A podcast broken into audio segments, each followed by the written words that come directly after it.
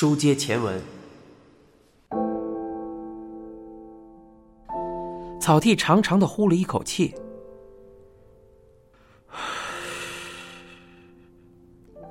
内海勋拆开试种的包装，说道：“在我看来，高原志野应该是清白的。”草剃把手伸向袋子，将试种和花生一起放进了嘴里，回应道：“人不可貌相，你也是警察，理应对此深有体会才对啊。”内海勋拿起了啤酒，回应道：“嗯，这是自然，但是他真的太过慌乱了。”曹丕问道：“太过慌乱了？”内海勋说：“我是这么问他的。如果你是凶手，应该也很少会有人感到惊讶吧？”曹丕问：“他怎么说的？”他说：“有这个可能，但又说，真正了解他的人应该知道，他是不可能杀人的，因为他胆子很小。”这个回答很普通啊，有什么问题吗？内海勋说，在回答之前，他给人的感觉很慌乱，似乎从没想过有朝一日会被周围人那样看待。如果真是凶手，我觉得他应该不会慌乱到那种程度的。嗯，草剃喝了一口啤酒，这名女刑警所说的话确实有一定道理。一般来说，凶手大多会提前想好警察要问的各种问题，心里也会相应的有所准备，使自己在面对警方的任何攻势时都能镇定自若。草剃问道：“你不是说高原志野也有四十分钟左右的时间是和同事们分开行动的吗？他说那段时间干什么去了吗？”内海说：“据说。”是去终点和菊野队的队员打了个招呼。核实过了吗？我问了他们的女领队宫泽，她是宫泽书店的店长。据他所说，高原确实在巡游结束的时候和他们打过招呼。不过，内海话锋一转，一本正经的说道：“说是打招呼，其实也就是简单的说了几句话而已，比如演出辛苦了，非常精彩之类的。”算起来，恐怕连三十秒都用不了啊。曹丕问道：“那准确的时间呢？”宫泽说他记不得了，当时演出才刚刚结束，估计领队那个时候还有很多事情要忙，所以不记得也是可以理解的。曹丕说：“那么，三点多巡游结束的时候。”高原志也确实出现在了终点附近，但是在那之后，直到与同事在餐厅会合，高原有四十多分钟的时间没有不在场证明啊。是的，草地接着说：“从终点到连长住的仓库管理室距离多远？”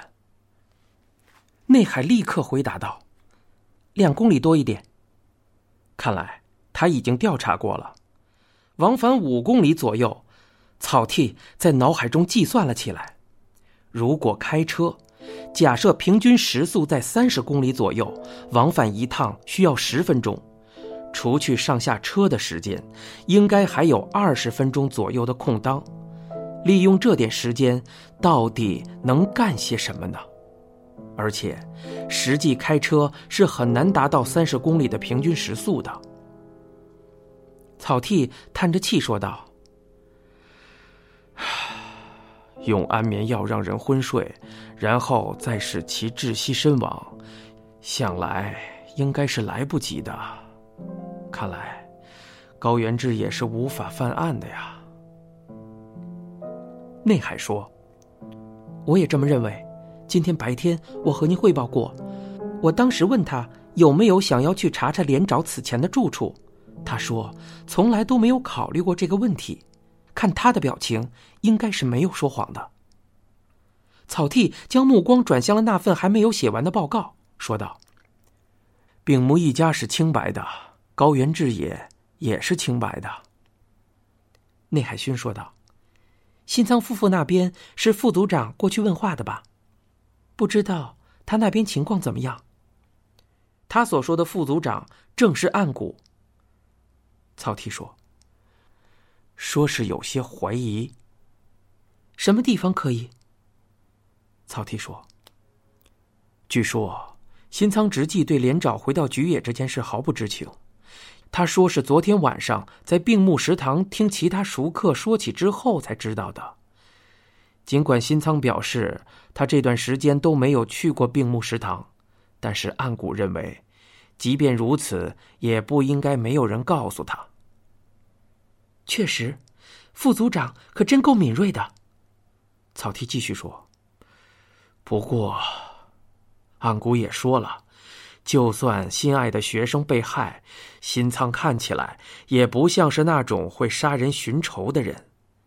哎呀，不过那家伙应该也知道人不可貌相吧。”检查审查会的事，新仓夫妇是怎么说的？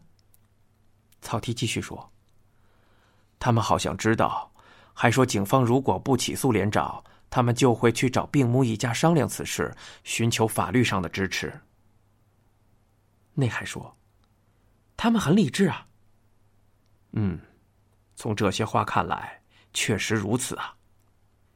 如果连找宽一是被杀身亡的，首先需要考虑的。就是仇杀，以病木一家为首，很多人都具备仇杀的动机。不过，无论凶手是谁，一般都会先考虑通过司法手段解决。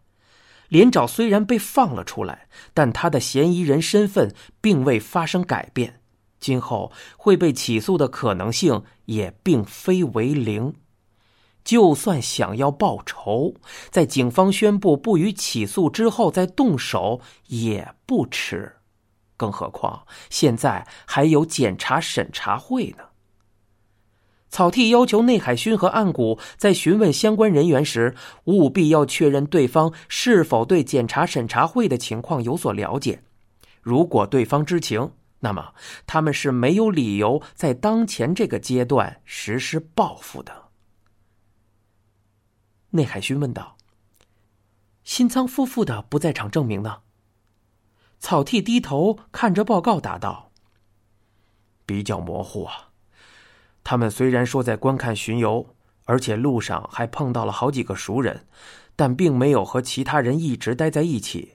巡游结束以后，二人在公园举行的金曲大赛上担任评委。不过在此之前，还是有一点空当的。”内海勋放下啤酒，用手托着腮帮子，说道：“考虑到目前还不清楚杀害连长到底需要多长时间，一切都还不好说。目前我们也只能假设连长是死于他杀的。”草剃一脸愁容的挠了挠头。问题就在这里呀，尸体表面可看见零星出血点。这说明窒息身亡的可能性很高，但是死者的身上并没有发现勒痕或掐痕，而且如果真的是机械性窒息，出血点应该更多才对。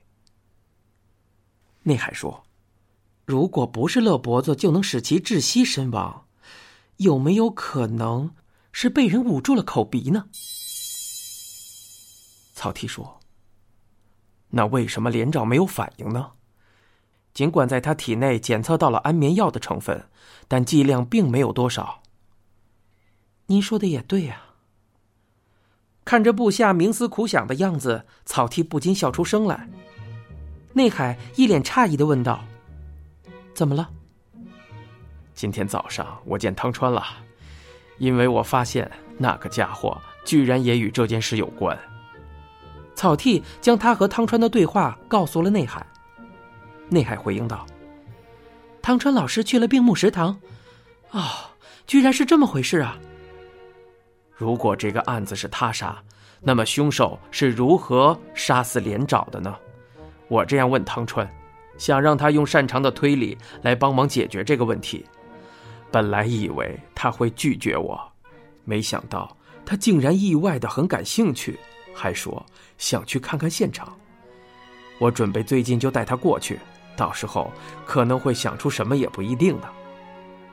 内海勋歪着头说道：“那还真值得期待啊，不过，确实挺意外的。”你是指什么？内海说：“虽然我还没有去病木食堂吃过饭，不过那里应该是个很有人情味的地方吧？都是些熟客在照顾着生意。汤川老师会经常光顾那里，我实在难以想象啊！毕竟他那个人非常讨厌人情世故的。”草剃明白内海想说什么，回应道：“确实啊，去了趟美国，他好像就变了。你也找个时间见见他吧，见了你就知道了。”“嗯，过几天吧。”女刑警微微一笑，喝起了啤酒。